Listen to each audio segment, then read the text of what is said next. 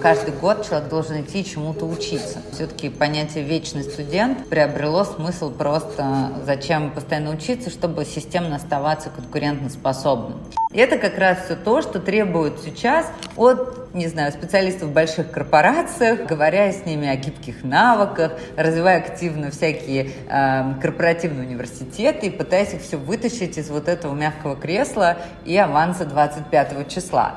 Это очень похоже на обыкновенное описание предпринимателя. Вот эти вот картинки про то, чтобы стать предпринимателем, и ты сможешь выбирать, когда работать, а потом, когда ты оказываешься предпринимателем, ты вдруг понимаешь, что работаешь ты примерно всегда, когда не спишь. Можно будущее прогнозировать, исходя из трендов, новостей, каких-то экспертных мнений и так далее. У нас немножко другой подход, мы все время это будущее придумывали. Смысл? Смысл? Друзья, всем привет! Это подкаст «Осмысл», и сегодня мы поговорим про креативную индустрию. Меня зовут Тимур Жабаров. Всем привет! Меня зовут Маша Иванова. Сегодня с нами прекрасная Екатерина Черкес-Заде, директор Universal University. Сегодня мы вот в такой прекрасной компании будем исследовать креативную индустрию. Катя, привет. Тимур, привет. Маша, привет. Надеюсь, что меня хорошо слышно, друзья. Да, тебя отлично слышно. У нас сегодня такая необычная, наверное, для нашего подкаста тема. Мы очень хотим с Катей поговорить про креативные индустрии и про то, что это за человек, принадлежащий или относящийся к этой самой креативной индустрии. Тут, наверное, хочется немножечко сказать о том, что и мы сами с Тимуром, и большинство нашего окружения разделяет одну такую очень важную для нас, для всех ценность. Это ценность самовыражения. То есть многие из наших слушателей, из наших друзей, мы сами много раз выбирали свою деятельность из того, что нам интересно. Делали из этого, скажем так, профессию, да, если можно назвать это профессией. Но скорее мы сами себе придумывали деятельность, придумывали проекты. Это такой отчасти предпринимательский подход, отчасти креативный. И лично я, например, думаю о том, что путь такого человека, профессиональный путь, образ жизни, он немножко отличается от пути человека, который работает по инструкции, который работает в каких-то традиционных системах. И нам было бы интересно это поизучать, а Катя — это лучший человек, на мой взгляд, который может об этом очень подробно и очень широко рассказать. У меня есть еще одна вводная про выбор темы, потому что в подкасте, в общем, исследуем смыслы разных феноменов и явлений, и мы, в общем, никуда не можем деться от того, что нас беспокоит, и мы понимаем, что когда ты оказываешься в какой-то значимой флуктуации, в смысле, когда ты, в общем, выпадаешь за пределы понятных алгоритмов и правил, то есть разные стратегии, одна из них заключается в том, что ты начинаешь, в общем, творить свою собственную жизнь, творить свое собственное будущее, в общем, каким-то образом справляться с неизвестностью через творчество, и это позитивный сценарий.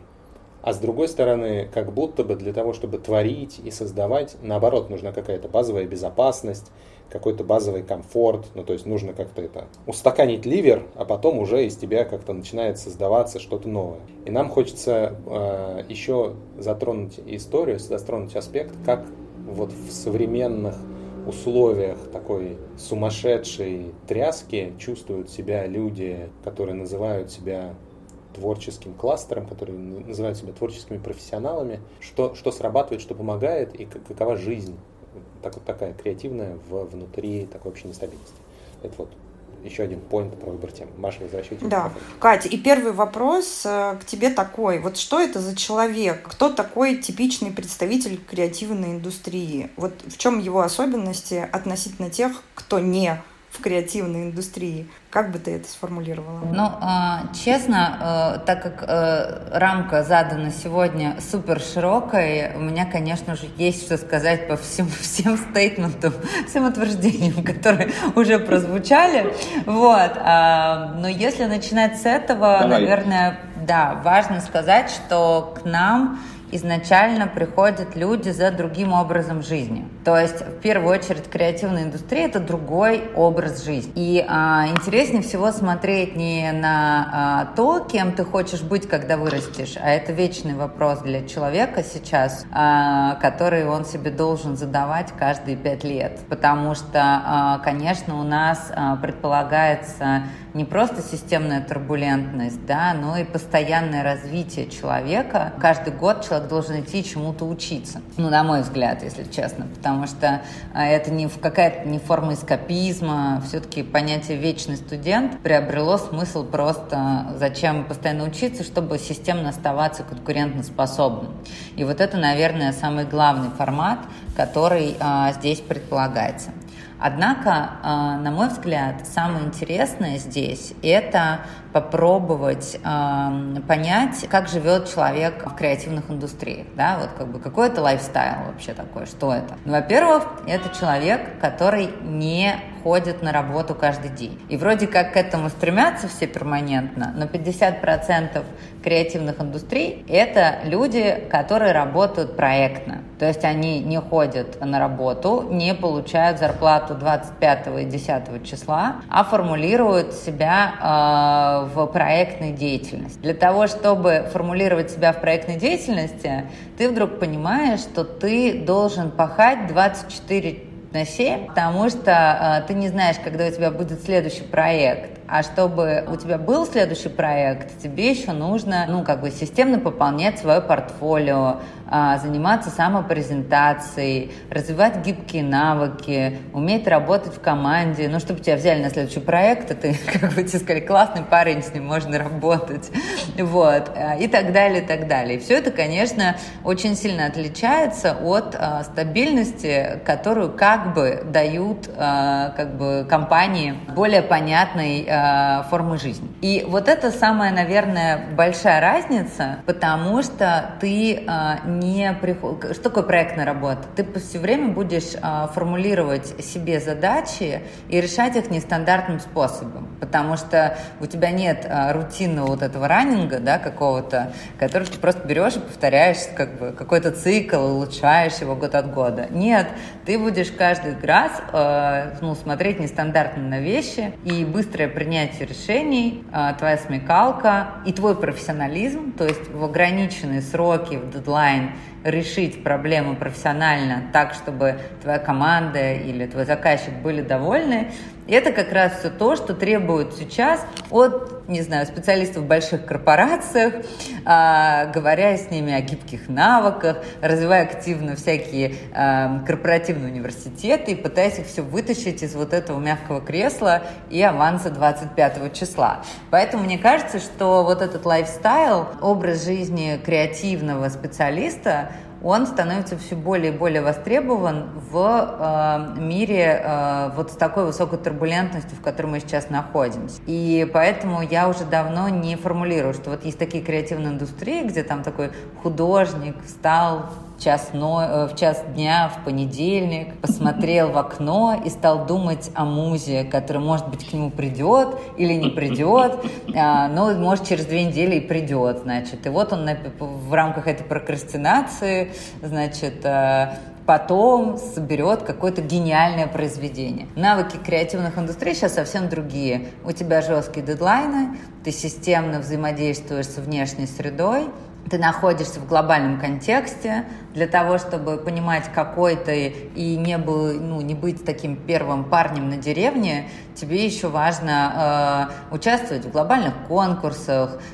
ездить на международные конференции, системно слушать всякие разные полезные подкасты, лекции, ходить учиться, преподавать, чтобы находиться в какой-то среде, постоянно пробовать что-то новое. А еще креативный класс очень активно развивается в формате слэш-карьер. Ну что, ты классный дизайнер, А еще ты, не знаю, классный музыкант, или там, не знаю, делаешь, там, не знаю, подкаст, анимацию для детей по выходным. И в какой-то момент это становится так же важным для тебя и может приносить такой же доход, как и твоя первая специализация, например. Поэтому мне кажется, что большая часть вещей, которые сейчас внедряются в большими компаниями, это вот образ жизни креативного человека. Катя, спасибо большое за такой развернутый ответ. Мне кажется, я сейчас как раз самоидентифицировалась как человек, который причастен к креативной индустрии, потому что вот эта история про 24/7, быстренько собраться и выдать креативные решения, кажется, это очень понятно. Это очень похоже на обыкновенное описание предпринимателя. Вот эти вот картинки про то, чтобы стать предпринимателем, и ты сможешь выбирать, когда работать, а потом, как бы, когда ты оказываешься предпринимателем, ты вдруг понимаешь, что работаешь ты примерно всегда, когда не спишь. Да, это правда. Но, с другой стороны, здесь есть свои преимущества, потому что, ну, это просто другой образ жизни, другой способ мышления, и я не считаю, что что-то хуже или лучше, просто вот оно такое, оно прикольное. Слушай, я читала в твоем интервью в Forbes, что ты переключаешь как раз внимание вот этих самых представителей креативных индустрий с вот этого, видимо, состояния, когда ты ждешь музу до там определенного времени, на экономический фокус. То есть ты там говорила о том, что ты как бы подтягиваешь эту историю к экономике. И вот интересно, что ты имела в виду, и в чем это выражается? То есть в чем вот эта вот особенность представителей вот этой самой креативной индустрии в связи с экономикой? В чем переключение фокуса и в чем их значимость? Ну, в России, в отличие от многих других стран, креативная индустрия очень часто ассоциируется исключительно с культурой. То есть есть культура, культура донатится государством очень часто. Ну, например, у нас прекрасный, там, не знаю, русский балет, и он полностью живет, по большей части, на государственные деньги. Но это часть нашего культурного кода, и за рубежом русский балет очень сильно востребован. Есть наша классическая школа, ну, например, академическая, да, музыкальная. Тут тоже есть чем гордиться, и она тоже в целом полностью донатится из государственного сектора. Российское кино, выросшее из советского кино, очень долгое время жило именно по заказу, было понятие госзаказа. И здесь, конечно, нужно понимать, что благодаря этому у нас очень активно поддерживалось всегда определенные сектора креативной индустрии, но определенным способом. То есть галереи, которые являются уже частью рынка, когда есть художники, есть кураторские проекты, есть галереи, есть коллекционеры, да, есть те, кто покупает искусство, есть дилеры. Вот это рынок, на котором живет, например, современное искусство. И все эти люди, и все эти специализации сопричастны тому, чтобы современное искусство развивалось, продавалось, жило, перетекало из одного проекта в другой и так далее. Поэтому разница фокуса заключается в том, что, во-первых, креативная индустрия – это понятие гораздо шире. Да, креативная экономика – это понятие гораздо шире, чем понятие культуры. Имеет ли оно отношение к культуре? Безусловно. Его в Британии его часто называют culture industries, да, то есть как бы они все равно являются частью культурного кода и культуры нации. Но являются ли в данном случае все креативные индустрии сопричастны? Становится ли, короче, все, что делается в креативных индустриях, культурой? Нет. То есть время показывает, что остается частью культурного наследия, а что не остается, да, частью культурного наследия. Вот у нас в России эти понятия сейчас перемешаны. Все, что вот за последние 5 лет, когда мы начинали говорить про креативную экономику, про то, что в среднем в развитых странах креативная экономика составляет около 5% ВВП. И это очень понятный перечень индустрий и видов деятельности, которые в этот периметр входят. происходит. Они там периодически пересекаются, что-то заходит в новые какие-то формы, но это очень понятные штуки, да, это архитектура, урбанистика, это дизайн во всех его направлениях, и это современное искусство, ну или вообще искусство, все, что я сейчас уже перечисляла в качестве рынка современного искусства. Это кино, музыка, это новые медиа, это игровая разработка, и вся индустрия entertainment, ну и так далее, и так далее. То есть я сейчас, наверное, все совсем перечислять не буду, но это понятный объем индустрий, которые относятся к креативным индустриям напрямую. Но при этом не будем забывать, что архитектура также очень сильно влияет на строительство, а фэшн также активно влияет на легкую промышленность, да? А когда мы говорим про индустрию entertainment, не будем забывать, что мерч под анимационные фильмы приносит не меньше денег, чем использование прав на эти анимационные фильмы. То есть не будем забывать, что там, не знаю, мерч смешариков, может быть, приносит, я не знаю точно, но предполагаю, что приносит, может быть, столько же денег, сколько сам просмотр мультфильма смешариков. И это все является частью креативной экономики. Но есть еще и смежные эффекты креативных индустрий. Ну, например, музыкальная индустрия очень активно влияет на развитие событийного туризма. А событийный туризм может активно влиять на развитие экономики конкретных городов. Ну, приведу два примера. Город Зальцбург, где проходит знаменитый фестиваль классической музыки. И Зальцбург напрямую ассоциируется в мире с этим фестивалем. И, безусловно, все стремятся туда попасть, билеты стоят невероятных денег, на этом зарабатывают и авиакомпании, и отели, и весь город. И огромное количество компаний или отдельных институций классической музыки, которые участвуют в этом событии. Есть Берлин, который зарабатывает на электронной музыке. И ночная жизнь города гораздо активнее, чем дневная жизнь города. Можно было выгнать всех этих тусовщиков из города куда-нибудь в поле и жить себе спокойно. Но город зарабатывает около 7 миллиардов евро в общей сложности ежегодно только на электронной музыке. Это и лейблы, и налоги туристов, и очень активный туристический сектор, который, ну, сколько турист потребляет во все остальное время, да, различных функций в городе для того, чтобы приехать и потусить в Берлин на выходные. И это активно влияет на развитие, например, благоустройства в городе, потому что сначала там, значит, вы знаете, что Берлин до сих пор не очень-то достроен, да, после Второй мировой войны там еще есть такие зоны неактивные, ну, то есть активные застройки, но это все в процессе. Сначала туда пускают креативные индустрии, за креативными индустриями приходят галереи, магазины, рестораны, сквоты, коливинги, коворкинги и так далее, а уже за ним уже приходит более респектабельная публика, которая эту часть города захватывает. Потом креативным индустриям становится очень дорого там жить, они переезжают в другое место, и так развиваются города. Собственно, любой район Сохо, в любом городе, где есть этот район, когда-то был объект, ну, то есть где-то там был такой классный тусовочный район, а сейчас это очень респектабельные части городов, там и в Нью-Йорке, и в Лондоне, и так далее.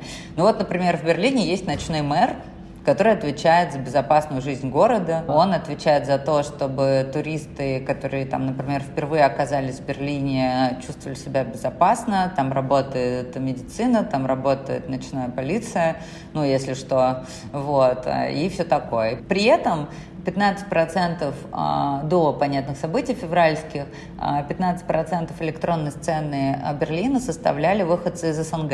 И, например, мой очень хороший друг и коллега Никита Забелин, один из ведущих, наверное, диджеев техносцены России, который много времени прожил в Берлине и через свой проект «Резонанс» вывел огромное количество российских электронных музыкантов на международную сцену. У него большой проект, он как-то, наверное, такой отец драконов, в общем, российской электронной сцены. Ну, как бы можно сказать, что вот там порядка 5% всей этой электронной сцены, она из Екатеринбурга.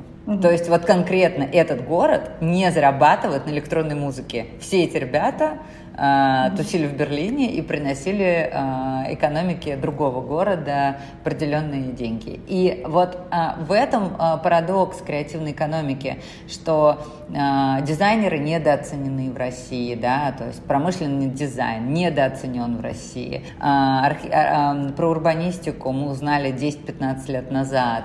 То есть вот эти эффекты, которые может принести креативная индустрия в развитии экономики городов или отдельных областей, регионов и так далее, только сейчас начинают осознаваться. Вот поэтому нам очень хочется сместить оптику с вот такого бесконечного донейшена со стороны Министерства культуры и наших креативных индустрий в периметр развития предпринимательства и каких-то понятных кросс-дисциплинарных проектов, которые дают возможность развиваться городам и имеют очень понятные экономические эффекты. Вот это как раз является частью фокуса университета, ну и моего личного, не буду скрывать.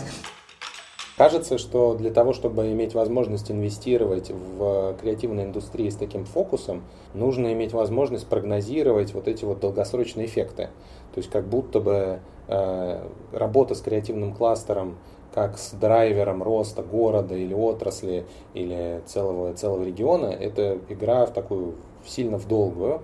Как ты думаешь, насколько вот в текущем контексте такой горизонт планирования, ну, то есть как быть в текущей нестабильности с учетом того, что далеко планировать суперсложно? Ну, если честно, можно по-разному прогнозировать будущее, да? Можно будущее прогнозировать, там, исходя из трендов, новостей, каких-то там, не знаю, экспертных мнений и так далее. У нас немножко другой подход. Мы все время это будущее придумывали. Вот когда-то 20 лет назад, помните, когда был такой расцвет журнала «Афиша», они очень правильно говорили, там, как скажем, так и будет. Потому что ты придумываешь поле, да, как бы мета такое поле, на котором начинают развиваться разного типа проекты, и люди начинают к этому полю подсоединяться. Ну, потому что ты его придумал, а другим надо быть, хочется быть к чему-то хорошему сопричастным. И когда-то этим полем была очень активная, там, не знаю, цифровая экономика в России, да. Мне кажется, сейчас, несмотря на всю турбулентность, государство пытается сделать все, что угодно, чтобы сохранить IT-сектор. Ну, то есть я уже не знаю даже, чего для них не сделали. Там, от льготной ипотеки, заканчивая там, налоговыми преференциями, отсрочки от мобилизации, ну там все, да, как бы. Ну вот она отложенная история, что уже как бы является данностью. Не будем забывать, что 15 лет назад мы все объясняли, что вот есть такие IT-специалисты, они очень важны, нам нужна цифровизация страны и все такое. На самом деле не супер длинные сроки-то вообще-то. Вот как бы мы сейчас то же самое проходим с креативным классом. И очень хочется креативный класс уравнять в правах с IT-сектором, потому что вообще-то они вместе придумывают продукты и услуги, и, ну, как бы, это креативный класс дает ТЗ IT-специалистам для реализации этих проектов. И как-то странно одних, как бы, вычленять из этого списка как приоритетный сектор, а других нет. И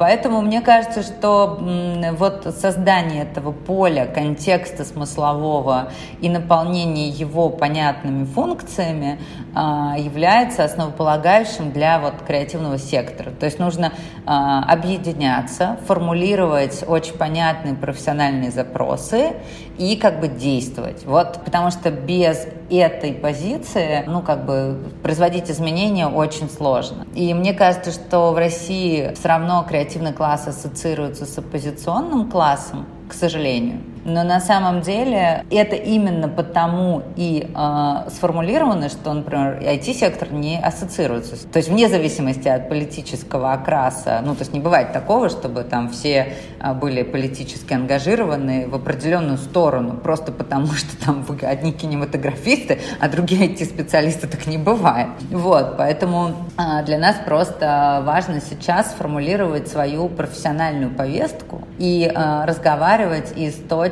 развития экономики. Тогда, ну это взрослая позиция, тогда надо уйти от донейшена, перестать говорить только о собственном самовыражении, перестать говорить о том, что художник должен быть голодным, и уходить вообще вот от разных других паттернов, которые, к сожалению, до сих пор сопряжены с креативным классом. Спасибо.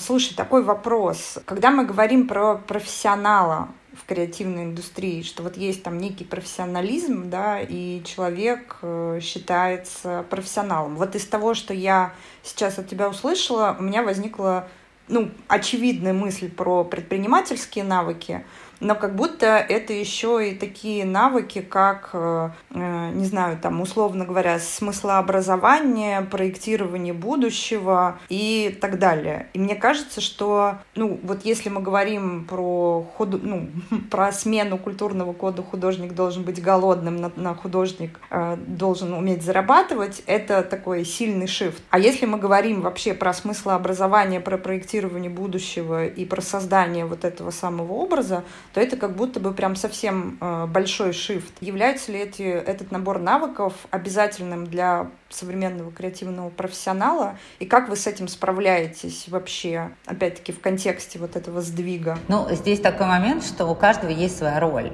То есть не то, что есть кто-то, кто создавал интересные книги, писал книги, создавал картины, снимал фильмы и был не понят в свое время, но являлся основоположником каких-то других смыслов, которые были признаны в другой период времени. Про это много можно рассказать, да, от наших авангардистов до, Малера, то есть, который вообще, например, не был супер признан в свой период времени. При этом есть обратная история, что мы постоянно говорим про индустрии, а не про отдельные единицы. И ответственность отдельного профессионала находится, все-таки в немножко разном режиме. Надо делать крутые продукты, крутые вау-продукты. Являются ли эти продукты в данном случае классным дизайном какого-либо гаджета, или являются ли это классной коллекцией фэшн, или является классной книгой, которая потом, возможно, станет основой для классного фильма. А может быть, книга будет классная, а, собственно, фильм-то не очень, так же тоже может быть. То есть здесь есть, мне кажется, личная ответственность и какая-то коллективная ответственность сообщества. Конечно, креативной индустрии нельзя формулировать только в формате финансов. То есть это было бы неверно и неправильно. Можно создать классную песню и не заработать на ней ничего, но она будет классной и, возможно, со временем станет вообще каким-то символом поколения. Может такое быть? Вполне. Поэтому есть вещи, которые проверяются временем. Это как раз, когда мы говорим о том, что является культурным паттерном. Есть финансовые показатели успешности любого проекта, а есть эффекты косвенные, не прямые, а косвенные, которые оказывает тот или иной акт в креативных индустриях на все остальное, вот, собственно, о чем я уже говорила. Поэтому это очень разные формы жизни, да. Иногда бывает так, что надо встать утром и понять, что ты художник. Для этого не обязательно получать диплом. Я сейчас сама себе противоречу, смотрите. Сейчас ректор сказал, что не обязательно получать диплом, чтобы стать художником. Это правда так. То есть встать утром и сказать: я режиссер. Это смелое заявление. Но какой гигантский объем надо будет пройти потом, чтобы создать что-то, чтобы это подтвердилось. И, конечно, здесь много факторов и проблем, но я считаю, что профессионализм, умение работать в команде, умение работать в дедлайнах, навыки самопрезентации. Мы всегда говорим, есть то, чему можно научить, есть то, чему нельзя научить. Вот то, чему можно научить, это и есть часть профессионализма. Это профессионализм. Мы учим тому, чему можно научить. Можем ли мы тебя научить мыслить креативно? Можем. Это, такая мышца нарабатываемая. Можем ли мы тебя научить придумывать гениальные идеи? Нет, не можем. Не снимай с себя ответственность. Я всегда сравниваю образование в этом смысле хорошее с таким качественным, таким фитнес-клубом. Вот у тебя тут классные программы, классные тренеры, классные беговые дорожки, офигенное оборудование, но может ничего не происходить. Вот. И вопрос в данном случае не к тренажерному залу вообще ни разу, а к тебе. И вопрос, как ты этим воспользуешься. Иногда бывает так, что, например, у нас студент приходит на какую-то одну из программ, а потом заходит в какую-то соседнюю аудиторию, и там происходит что-то совсем другое. Музыкант заходит в фотостудию, и вдруг начинается мэджик. И, может быть, ему фотостудии не хватало для того, чтобы этот мэджик случился в его профессиональном поле. А может быть, создастся какой-то проект на стыке. Это вещь, которую нельзя прогнозировать. Поэтому вот профессионализм – это то, чему можно научить или научиться. У меня такой был вопрос про важность и ценность свободы. И вот миф это или не миф? Как ты вот к этому относишься? Что свобода и ограничение свободы, оно как будто бы негативно влияет на творчество, и что если, ну не знаю, возникает такое излишнее регулирование, рамки жесткие и так далее, то как будто бы это плохо для креативного и творческого человека. Так ли это, правда ли это, как вот ты на это смотришь, потому что, как бы, опять-таки, глядя на современный контекст, кажется, что, ну, возникает такое ощущение, что да как будто бы не время для всего этого. Потому что? Ну, на самом деле, я постулирую внутреннюю свободу, потому что ты можешь жить в очень свободном периметре, но внутри быть не свободным человеком, и это не даст тебе возможность раскрыться. Про это много Довлатов писал в свое время. Он говорил о том, что это, ну, там, и Лимонов про это писал, и много еще кто. Одно дело, когда ты живешь в закрытом государстве и пытаешься, вся твоя жизнь только на том основании, что ты нонконформист, нацелена на... То есть все посвящено этому, что если тебя не печатают, то ты уже как бы молодец. Вот. Но парадокс заключался в том, что когда ребята переезжали в другие страны и реализовывали себя там, и вдруг поясняется, что про все можно писать. Что-то там было много творческих кризисов, потому что вдруг оказывалось, что писать ты, собственно, и не о чем. И вот здесь есть, ну, как бы ловушка внутренняя, на мой взгляд, в которую многие креативные индустрии попадают, формулируя себя борцами, как бы, за свободу, которая при этом, ну, как бы, является для них, для реализации того, что они делают, ну, как бы, очень относительным понятием. Я вот сейчас сама формулирую и понимаю, что хожу по тонкому льду, совершенно понятно, но вот, как бы, чтобы создать классные продукты, создавались совсем в разное время, в совсем разных режимах. И можно создать крутое кино, и можно создать крутую инсталляцию, и можно создать прекрасную песню написать, музыку гениальную написать в любом режиме. Но при этом нужна ли какая-то классная развивающая среда для того, чтобы такового было больше, или таковое становилось не единичными какими-то проявлениями. Потому что у нас Россия — это же такая страна левшей, такие, мы как бы делаем классный продукт, но упаси Господь один, вот человек что-то делает что-то гениальное, да. Но упаси Господь, если 10 человек решат сделать как бы что-то массовое, например, мы так очень плохо умеем.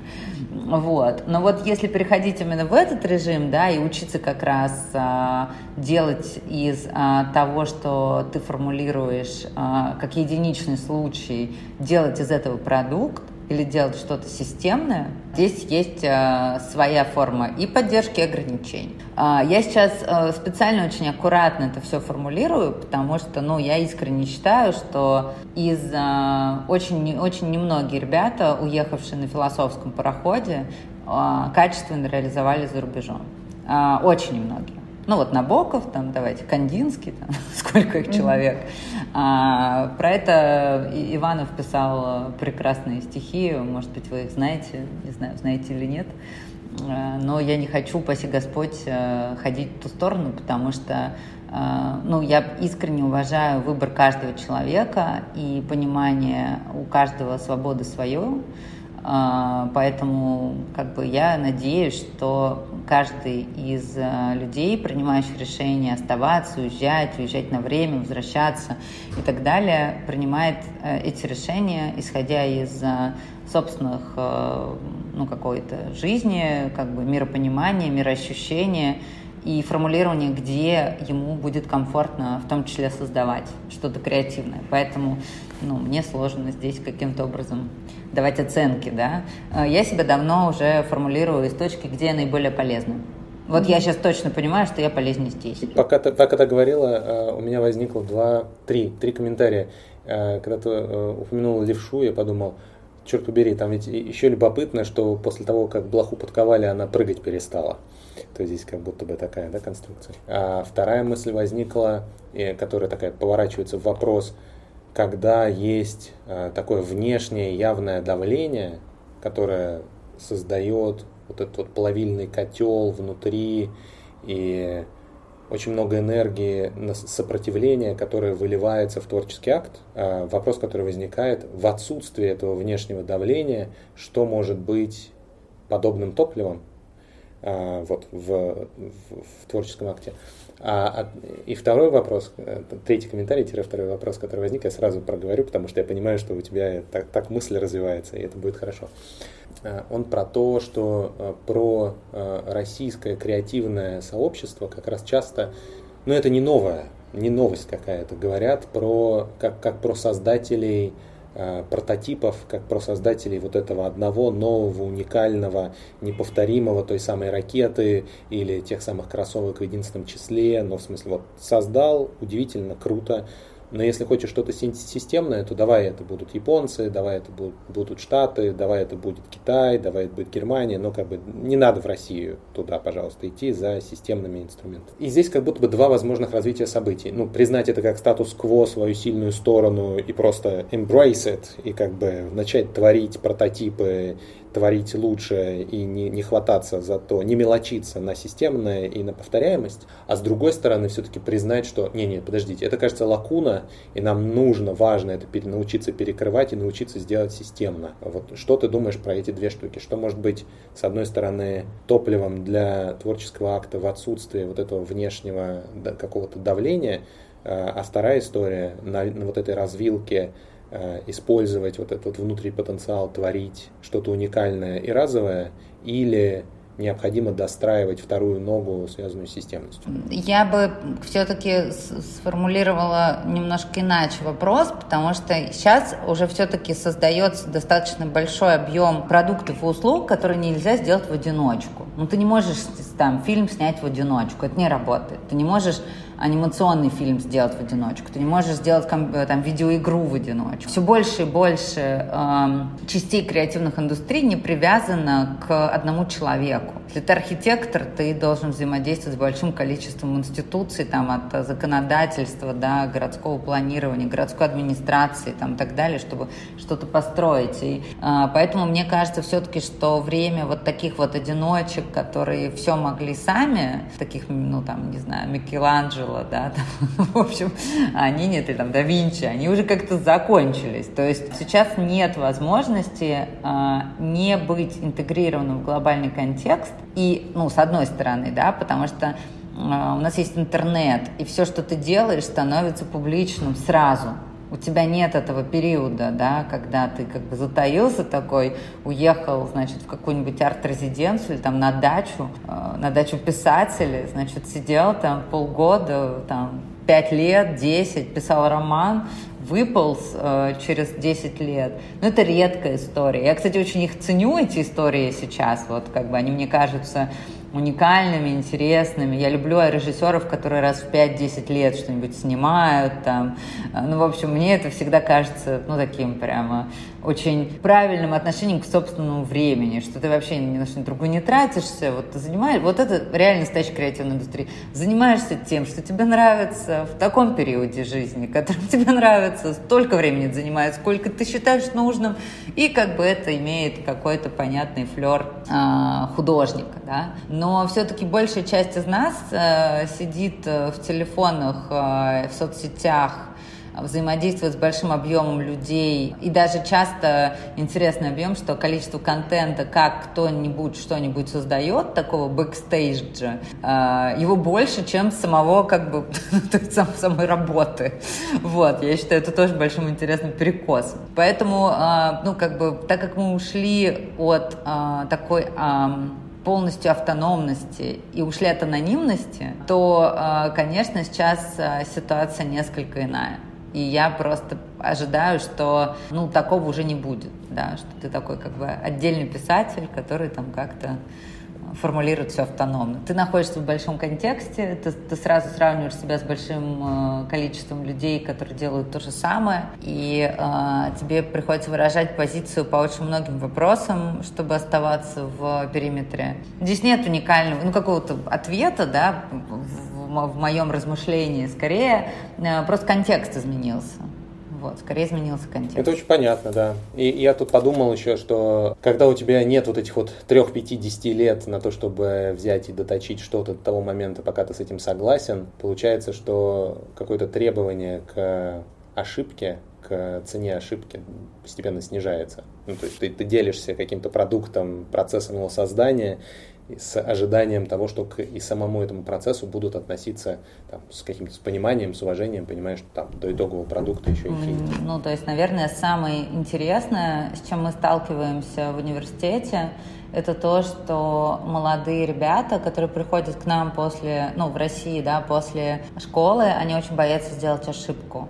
В школе им не объяснили, что это нормально, что ты вообще там должен 10 раз сделать ошибку, чтобы на 11 раз у тебя что-то получилось. И это прям интересный такой момент, и это приходится отрабатывать в образовательной практике очень часто. Учиться делать ошибки. Это вопрос и предпринимательства, и других направлений, дизайна и так далее. Сколько раз надо ошибиться, чтобы сделать классный дизайн? Это же просто... Это должно быть просто частью твоей работы. Вот. И мне кажется, сейчас полегче стало людям, потому что, как-то им поговорят, дают фидбэк системно. Вот. И у них есть больше возможностей его получить. Я просто подумала о том, что человек, который сейчас относит себя к креативному классу, к создателю такого творчества, то он как будто бы в том числе должен развивать предпринимательское мышление и в том числе как будто бы мочь справляться вот со всем этим самым давлением, о котором мы говорили. Как будто на нем сейчас лежит такая дополнительная, что ли, ответственность за свое развитие в отсутствии такого понимания в глобальном, вернее, не в глобальном, а в локальном нашем страновом контексте, зачем вообще нужны эти самые креативные люди, и зачем, и вот в отсутствии понимания, что есть вот это, что они являются таким драйвером. Меня это наводит на мысль о том, что как будто бы нужно быть готовым к тому, чтобы справляться с большим количеством давлений, неопределенности и сложностей, да, в противовес тому самому, например, Берлину, или каким-то другим городам и экономикам, где как бы место этих людей уже определено. Вот. И вот ты говоришь в том числе про то, что мы учим совершать ошибки, а есть ли еще какие-то вот такие навыки или, не знаю, особенности, на которые приходится обращать внимание с точки зрения обучения и развития человека в этой сфере? К чему нужно быть готовым? Во-первых, у нас учится нарциссический спектр. Давайте с простых вещей начнем. То есть вот так же, как в МФТИ периодически общается с нами, что у него аутистический спектр там такой учится, и это сложно. Ты должен определенным образом настроить всю коммуникацию, чтобы эти прекрасные люди освоили программу или, может быть, даже дали вам фидбэк, да. Вот у нас нарциссический спектр, 8 тысяч человек с нарциссическим разным спектром. И это отдельная интересная история, каким образом объединить всех этих людей на достижение интересных общих целей, где индивидуализм развит очень сильно и который является основным топливом, движущим. Причем же, когда мы говорим про нарциссизм, не обязательно какие-то манипуляторы нарциссы, да, это может быть и дефицитарный нарциссизм. Как ты правильно даешь фидбэк одному студенту для того, чтобы другой не почувствовал, что он вообще ничего не стоит и так далее. Там же, от мании до депрессии один шаг. И поэтому, конечно, наша задача научить студентов системно взаимодействовать друг с другом, привыкать к системному фидбэку, привыкать к решению задачи нестандартным способом, понимать свои сильные и слабые стороны, понимать, что если ты умеешь делать крутой продукт, но ты вообще не умеешь продавать его, тебе нужен классный продюсер. уметь их искать, уметь взаимодействовать с ними, учить продюсеров, взаимодействовать с творческими людьми, управлять ими, да, менеджерить их, ну и так далее. То есть тут такой широкий спектр задач. У нас есть департамент по студенческому опыту. Главный вообще человек в университете – это директор по Student Experience. И вот Маша, наша Маша Косяк, она очень системно взаимодействует со всеми департаментами, факультетами школ, всех наших, для того, чтобы поддержать студента в любой коммуникации. Кроме этого, у нас очень активный, например, есть департамент, который отвечает за mental health, да, и мы поддерживаем студентов, потому что у нас может быть достаточно истерические состояния во время сессии там, и так далее. И ты работаешь с этим спектром. То есть у нас вообще такой маятник нормальности. У нас же, мы же их учим постоянно выходить out of the box. То есть и было бы странно, чтобы они реагировали таким стандартным способом. Там, высказывали тебе недовольство, высылали тебе письмо. Так не работает. Вот. Поэтому, конечно, мы учим их справляться со стрессовыми ситуациями, но мы при этом и подкладываем такие подушки безопасности для того, чтобы вот этот маятник, амплитуда, то, что в каком-то университете называется нормальным, для нас это скучно, да? У нас шире амплитуда нормальности, и мы даем возможность этим управлять. Вот, наверное, это один из главных таких факторов, которые всегда надо учитывать во взаимодействии, что успех в образовании, в креативных индустриях, с одной стороны, это очень классная, безопасная среда, с другой стороны, проявление индивидуальности, уважение чужих границ. И вроде как все индустрии и все образование должно быть про это. Но здесь есть свои особенности, их надо просто учитывать. У нас были люди, которые заходили к нам и говорили: «Вау, у вас так интересно, у вас так классно, но я не могу управлять этими людьми, я не могу взаимодействовать с ними, потому что они тебе могут высказать все, что угодно, по-любому способу. Я могу ехать с куратором одной из программ, он мне может сказать все, что он думает по стратегии университета. Искренне. Вот. Или выразить свою. Когда ты, упаси Господь, делаешь ребрендинг одной школы или университета, весь университет скажет тебе, что он думает по этому поводу. Вот. И это касается и коммуникации университета, и любого проведения мероприятия, и так далее, и так далее. Это, надо учитывать. И поэтому горизонтальная коммуникация, но при этом уважение границ. Поэтому меня долгое время называли ректором в кроссовках, потому что я ходила одета абсолютно так же, как наши студенты. И когда к нам приходили коллеги из других, мы нанимали коллег из других каких-то там корпораций, институций, они к нам приходили, они мне говорили: «А почему ты ешь в столовой со студентами вместе? Ты же директор школы, ты не должна с ними находиться в такой коммуникации». Но именно такая коммуникация, не понебратство, но горизонтальная среда давала возможность совсем другие эффекты получать от взаимодействия с ними. И это не семья, не какое... Вот я не люблю это понятие, что это family. Нет, это не family, но это, свой монастырь, в общем. Вот. И его надо уметь, конечно, как-то хороводить. Возникает два комментария. Один про то, что кажется, что коридор нормальности нам расширили как-то снаружи, а с другой стороны, как будто бы он, в принципе, достаточно широк. И мне так нравится, как ты про это говоришь, Катя, про широкий коридор нормальности и такое спокойное отношение к нему. Это прям очень меня вдохновляет. А второе, я никуда не могу деть теперь из головы фразу из афиши начала 2000-х, вот ту, про которую ты вспомнила, и теперь она у меня снова звучит, про «как скажем, так и будет». И кажется, что это нужно повесить где-то над кроватью, чтобы, просыпаясь каждое утро, вспоминать, что на том и стоим, и не можем иначе. За это большое тебе спасибо. Да, давай тогда подкаст так назовем, этот выпуск. Мне кажется, это отлично. «Как скажем, так и будет». Да, надо Цинциперу привет передать, потому что это, кажется, его фраза.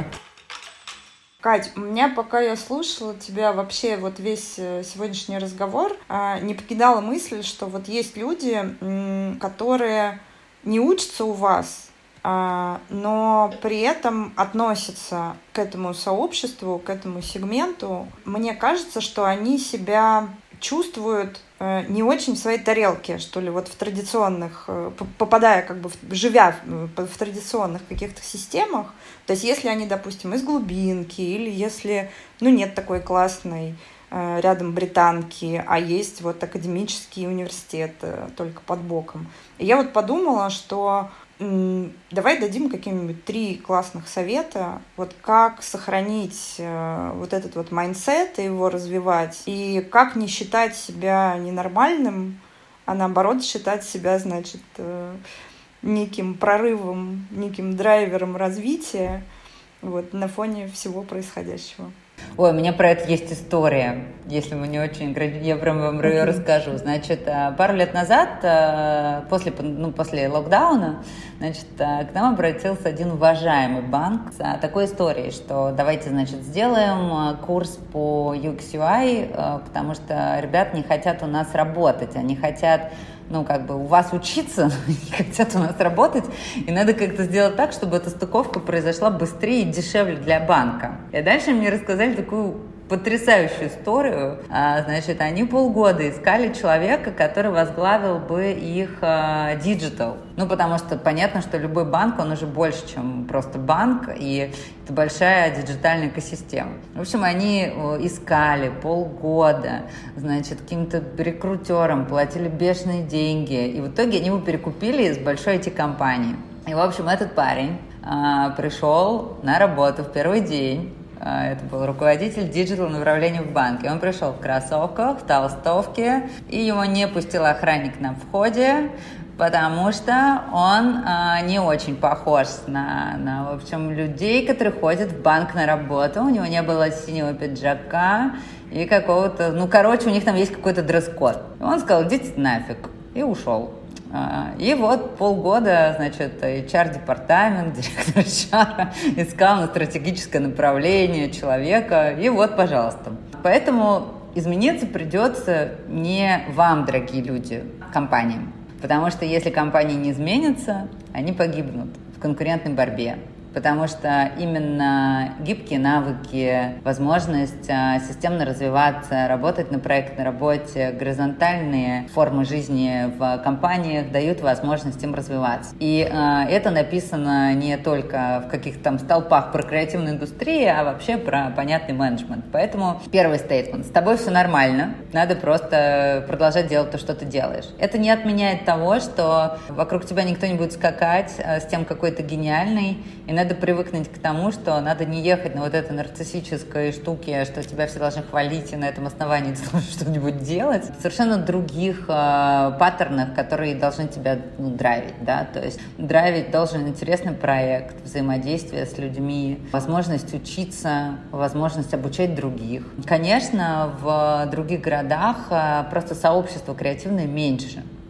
Но и изменения, которые ты проворачиваешь в своем городе, они быстрее и заметнее, потому что ты, если уж ты хоть что-нибудь сделала, а потом весь город сразу будет говорить.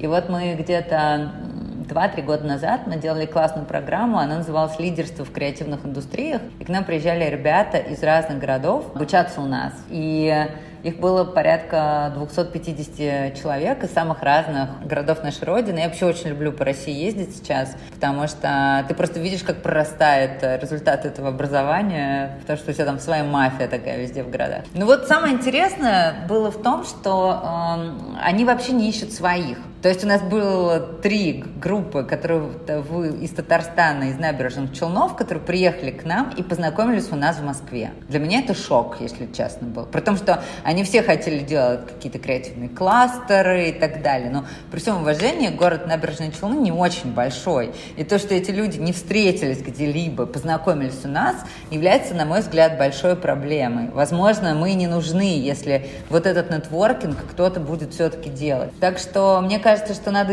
искать своих, как у фильма Балабанова, да, найти своих, успокоиться, но здесь надо найти своих и не успокаиваться вместе, и мне кажется, дальше все будет проще. Спасибо большое, Кать, слушай, спасибо тебе огромное за этот разговор, мне кажется, что он, не знаю, для меня сегодня очень многое встало на свои места. Я рада. Ну, если это правда как-то кому-то помогает, я всегда рада, потому что хорошая новость в том, что так как мы занимаемся образованием, ты не можешь не заниматься будущим, если ты занимаешься образованием. И поэтому у нас в стратегии университета мы практически ничего не изменили. Вот парадокс нашей стратегии заключается в том, что он вообще почти не поменялся. То есть, если, есть какой-то, поправка на ветер, ты парус как-то чуть-чуть, что-то где-то какие-то снасти поправил, но общее целеполагание университета и того, что мы делаем, никак не изменилось.